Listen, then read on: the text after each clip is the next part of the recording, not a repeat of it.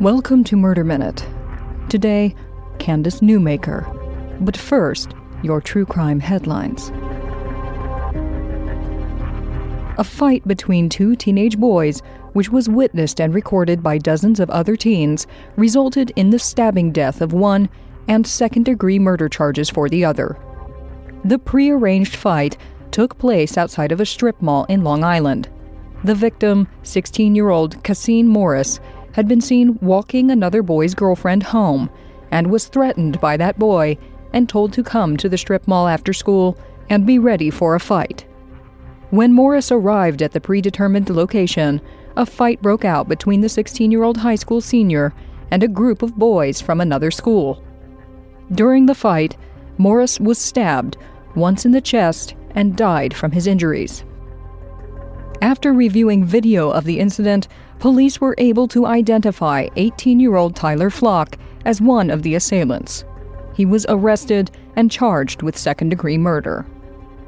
When speaking to reporters, Nassau County Police Detective Stephen Fitzpatrick expressed his frustration that so many teens had stood around watching and recording the fight rather than trying to help. However, he also requested that any teens with recordings of the incident should turn those over to police, who are continuing to investigate. There were more than 50 teens present for the fight, which also resulted in a broken arm and head injuries for another boy.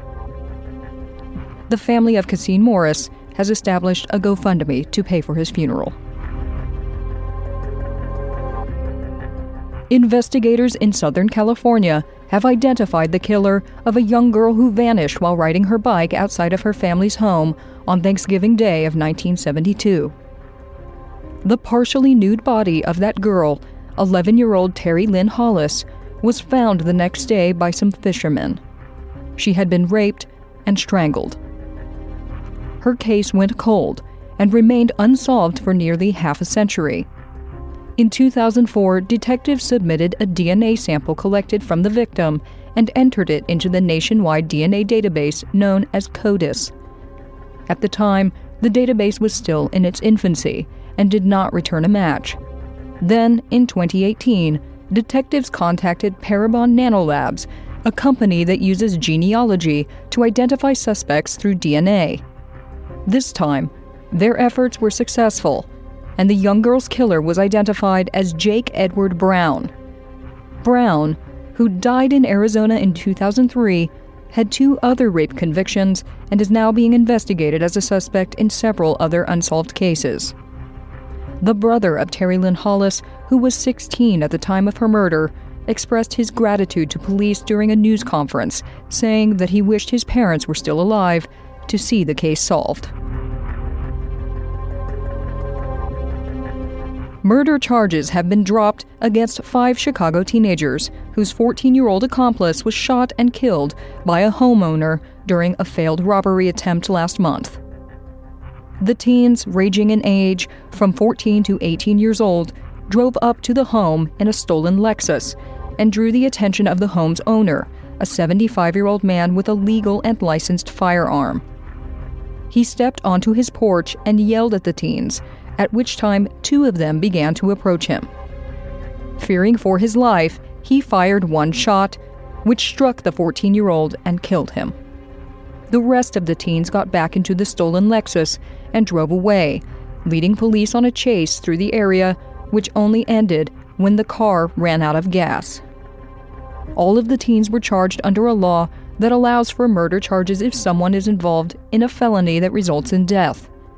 Speaking to reporters this week, the Lake County State's attorney stated that even though the law allows for murder charges in this case, he was exercising discretion and basing the new charges on the age of the offenders, the law, and the evidence and facts in each individual case. The only named defendant, 18 year old Diamond Davis of Chicago, will be charged with conspiracy to commit burglary and a criminal trespass to a motor vehicle.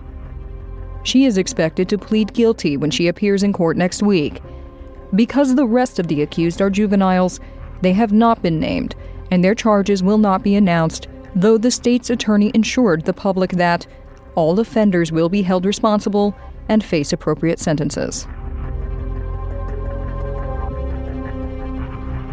Those are your true crime headlines.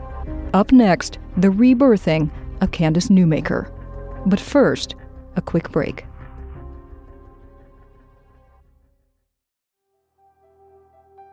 Welcome back to Murder Minute. On today's episode, the rebirthing of Candace Newmaker.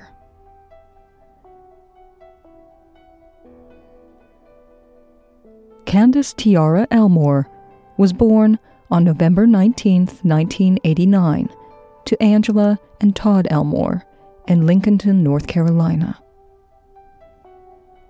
Todd and Angela neglected their children, and soon Candace, her younger brother Michael, and her sister Chelsea were removed from the home and separated. Todd and Angela's parental rights were terminated, and at age five, Candace and her siblings were put up for adoption.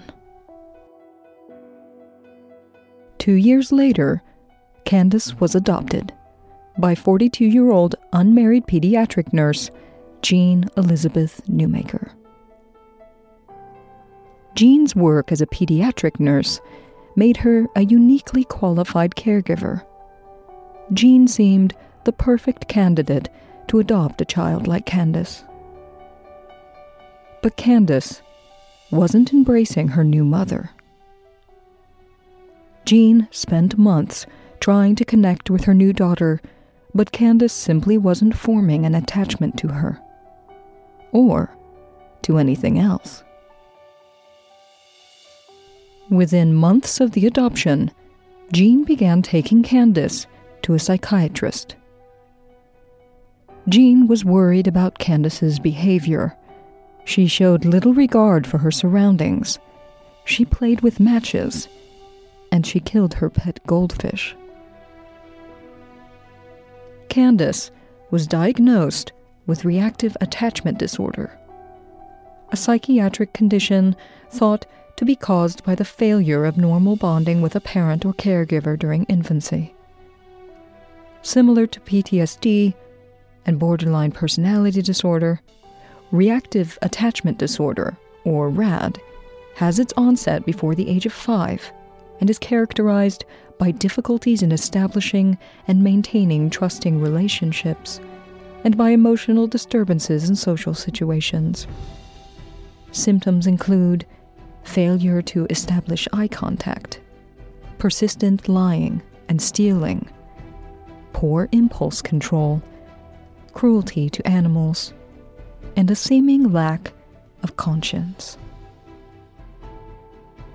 Over the next two years, Jean took Candace to multiple therapists who treated her with various medications and therapies, but Candace appeared to be getting worse.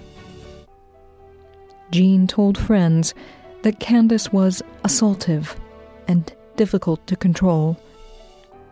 She flew into furious tantrums which would last for hours. Jean was worried. In 2000, Jean Newmaker heard of a fringe treatment called rebirthing, a form of attachment therapy developed in the 1970s by psychotherapist Leonard Orr. Children seldom undergo the process of rebirthing but Jean heard of a therapist in Colorado named Connell Watkins who offered Jean and Candace a two week intensive program for $7,000. Desperate, Jean and now 10 year old Candace traveled across the country to Evergreen, Colorado, and began treatment. After a week and a half of attachment therapy, Connell Watkins, the unlicensed psychotherapist out of whose home the therapy was taking place, decided that Candace Newmaker was ready for rebirthing. Candace would be tightly wrapped in a sheet and laid under a pile of pillows, weighed down by the therapist and her assistants to simulate the birth canal. Candace would then have to struggle her way out of the sheet and be reborn into the arms of her loving mother. The theory was that if the child could be reduced to an infantile state and accept that she is helpless without her mother, when she finally exited the simulated womb, she would be able to trust, love, and obey her mother, waiting to embrace her. Jean and Candace could then start over, reliving Candace's early childhood development. On April 18th, the rebirthing of Candace Newmaker began. The 70 minute session was videotaped. Connell Watkins was assisted by marriage and family therapist Julie Ponder and two therapy parents, Britta St. Clair and Jack McDaniel. A navy blue flannel sheet was laid out on the floor. Ponder told Candace to lay down on the sheet and assume the fetal position. So imagine yourself as a tiny little baby inside your mother's womb and what it felt like, she told Candace as they bound her in the sheet warm. It felt tight because her stomach was all around you. Ponder then twisted the ends of the sheet above Candace's head, and the four adults placed pillows on top of her and pressed on her. Their combined weight was 700 pounds. What do you think you thought about when you were in there? Ponder asked. I thought I was to die. Candace responded. Jean played her part as the expectant mother. I'm so excited. I'm going to have a new baby, she said. I hope it's a girl. I'm going to love her, to hold her, and tell her stories. I'm going to keep her very safe. Every day we'll be together, and she'll be with me forever. The therapists asked Candace if she believed what her mother was saying. Uh huh, came the voice from under the sheet. They asked her how that made her feel. Happy? Candace replied.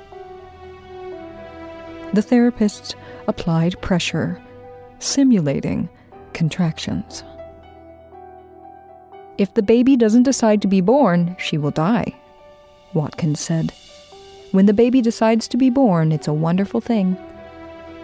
Ponder added, so, little baby, are you ready to be born? Uh huh, replied Candace. Come out head first, Ponder said. You have to push really hard with your feet. If you stay in there, you're gonna die, and your mommy's gonna die. Candace struggled. Who's sitting on me? she asked. I can't do it. Candace had been inside the sheet with the weight of four adults on top of her for almost nine minutes. I can't do it, she cried. My hands come out first? Sometimes it takes 18 hours to be born, Watkins replied. Candace started to panic. I can't do it. I can't do it, she screamed. I can't breathe. I can't breathe. Whoever is pushing on my head, it's not helping. Candace continued to fight under the sheet, but the four therapists kept her pinned. I can't do it. I can't do it. I can't breathe. It's too dark under here. Please quit pushing on my head. I can't do it. Somebody's sitting on top of me. At almost 11 minutes, Candace moaned Somebody's on top of me. Where am I supposed to come out? Right here, where my finger is? 11 minutes and 26 seconds. I can't do it, Candace screamed. I'm gonna die. Ponder taunted Candace. Do you want to be reborn or do you want to stay in there and die? Candace moaned and cried and screamed crushed under 700 pounds. She struggled so intensely that she kicked an almost three foot tear in the sheet with her socked feet. Quit pushing on me, please, she begged. Quit squishing my legs, I'm gonna die. Do you wanna die? Ponder asked. No, Candace said, but I'm about to. Please, please, I can't breathe, she begged. 12 minutes, 30 seconds. I can't do it anymore. Please quit pushing on me. 13 minutes, 12 seconds. I need some help, Candace cried. Help, help me, please. Are you feeling the contractions, Mom? Watkins asked Jean. I am, she replied. 13 minutes, 43 seconds. Where am I to go? Right here? Right here? Candace begged. I'm supposed to go right here? Where am I to go? Right here? Right here? Candace begged. I'm supposed to go right here? Please, please. Candace was screaming. Okay, I'm dying. Okay, I'm dying. I'm sorry. 14 minutes, 31 seconds. Okay, I'm dying. I'm going to die. 15 minutes, 30 seconds. I want to die. 16 minutes, 8 seconds. Can you let me have some oxygen? Candace begged. You mean like you want me to die for real? Uh huh, Ponder replied. Die right now and go to heaven? Go ahead and die right now, Ponder said. For real, for real. Okay, I'm dead. It's not always easy to live, Watkins lectured. You have to be really strong to live a life, a human life. 17 minutes, 7 seconds. Candace is having trouble breathing. Get off. I'm sick. Get off. Where am I supposed to come out? she asked again. Where? But how can I get there? Just go ahead and die, Watkins scoffed. It's easier. It takes a lot of courage to be born. You said you would give me oxygen, Candace said. You gotta fight for it, Watkins replied. 19 minutes, 50 seconds. Candace vomited inside the sheet. Okay, I'm throwing up. I just threw up. I gotta poop. I gotta poop. All five adults ignored her. 21 minutes, 24 seconds. Candace defecated on herself. Um, I'm going in my pants. Go ahead, Ponder said. Stay in there with poop and vomit, Watkins mocked. 23 minutes, 22 seconds. Candace screamed, Help! I can't breathe! I can't breathe! It's hot! I can't breathe! I'm so excited to have this baby, Jean said. I'm waiting for you, to love you and to hold you. Scream, Candace! Ponder jeered. No, replied Candace. Baby, I love you already, Jean said, cheerfully, trying to encourage Candace. I'll hold you and love you and keep you safe forever. Don't give up on your life before you have it. 33 minutes, 44 seconds. Candace was silent. Jack McDaniel repositioned himself over her head on the pillow. Candace. Ponder paused. No response. Ponder took another pillow from Jean. She needs more pressure over here so she can't so she really needs to fight. Getting pretty tight in here, Watkins taunted. Yep, Ponder added. Less and less air all the time. But Candace didn't move. Forty minutes. McDaniel and Ponder repositioned themselves on their pillows again. She gets to be stuck in her own puke and poop, Ponder said. Uh huh, added Watkins. It's her own life. Quitter. No, came a small voice from under the tightly wound sheet. The final word of the ten year old girl. Mama got you this far, now it's up to you, said McDaniel. Candace is used to making her life everybody else's problem, said Watkins. She's not used to living her own life. Quitter, quitter, quitter, quitter, quit, quit, quit, quit, said Ponder. She's a quitter. Jean left the room and watched the rebirthing recording on a TV monitor for the rest of the session. This baby doesn't want to live, McDaniel said. She's a quitter. The therapist took a break as they sat atop the 10 year old girl, making idle chit chat. So and so was under a lot of stress, their dream homes, and that million dollar property nearby, the one that was being remodeled. One hour, nine minutes, and 53 seconds.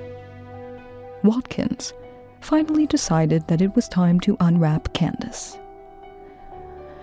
Let's talk to the twerp. Oh, there she is, sleeping in her vomit. Jean Newmaker screamed. Oh no, God, she's dead. Candace's lips and fingers were blue. Jean rushed into the room and attempted CPR as Watkins called 911.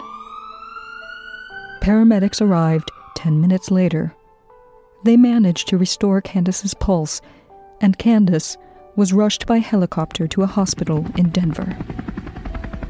But she was brain dead.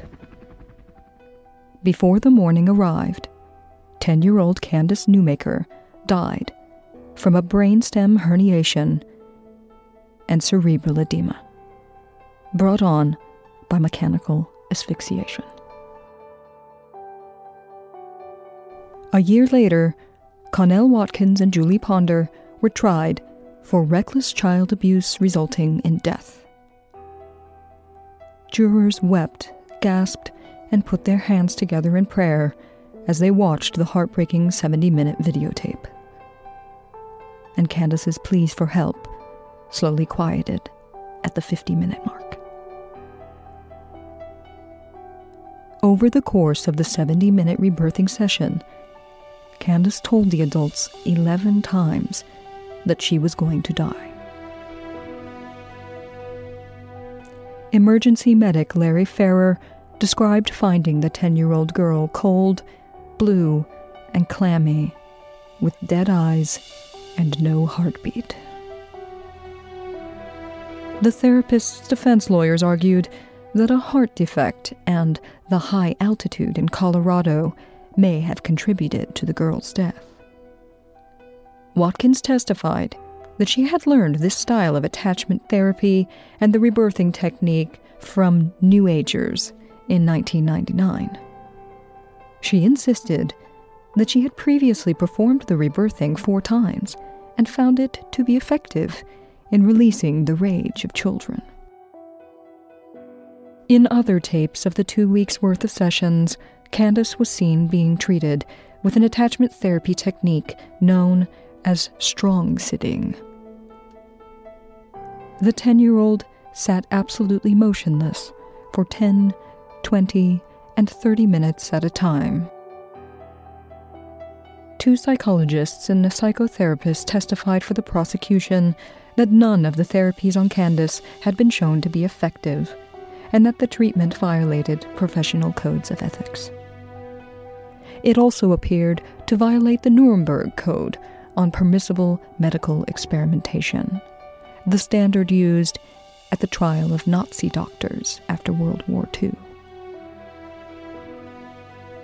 The last image of 10 year old Candace Newmaker shown to the jury was of her sitting cross legged, staring blankly at the camera. Ponder's defense attorney, Joan Heller, told jurors in her closing argument This was not child abuse. This was done for therapy. This was done for all the best intentions to try to make sure that this child got a chance. The three week trial drew awareness to the controversial rebirthing practice, which prompted statements of condemnation by psychotherapists and other psychiatric and medical professionals around the country. Michael Jasno, adolescent psychoanalyst and head of the Child and Adolescent Psychotherapy Program at George Washington University's doctoral program in psychology, told CNN that, quote, something like rebirthing is just not a recognized method of treatment. I can't imagine anything that would be worse for the child because one of the features of reactive attachment disorder, one of the definite defining features, is you're looking at a child where the adult world has failed in some way. You're looking where the needs of the child, the emotional needs and care, have somehow been broken or disjointed. And to wrap a child, put a child, in a terrifying situation, and then to disregard her overt pleas of terror would be not only a horrifying thing, but on the face of it, exactly what you would not want to do with a child suffering from this disorder. After five hours' deliberation, the jury found 54 year old Connell Watkins and her assistant, 40 year old Julie Ponder, guilty of reckless child abuse resulting in death. Each were sentenced to 16 years in prison. Watkins was also convicted for unlawfully practicing psychotherapy. Candace's biological grandmother, Mary Davis, cried out in the courtroom after the verdict was read. Deputy District Attorney Steve Jensen said after the verdict I hope this sends a clear message that children should not be treated that way in the name of psychology or psychotherapy. The two women sobbed as they were led away in handcuffs. Candace's grandmother told reporters that she had no pity for the two women. They cried for themselves, she said, but not for Candace. Jack McDaniel and Britta St. Clair, the therapeutic foster parents, pleaded guilty to criminally negligent child abuse. They were given just 10 years probation and 1,000 hours of community service each in a plea deal. Jean Newmaker also made a plea bargain. She pleaded guilty to neglect and abuse charges. She was given a four year suspended sentence, after which the charges were expunged from her record the nursing board in North Carolina permitted her to keep her registered nursing license. The rebirthing tapes of Candace Newmaker have since been sealed by the judge in the case for privacy reasons. As a result of her death, Governor Bill Owens passed a law which outlawed rebirthing as a treatment in Colorado. They named it Candace's Law.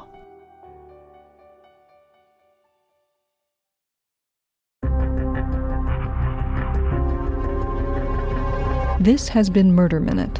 For true crime anytime, download the Murder Minute app or follow us on Instagram at Murder Minute.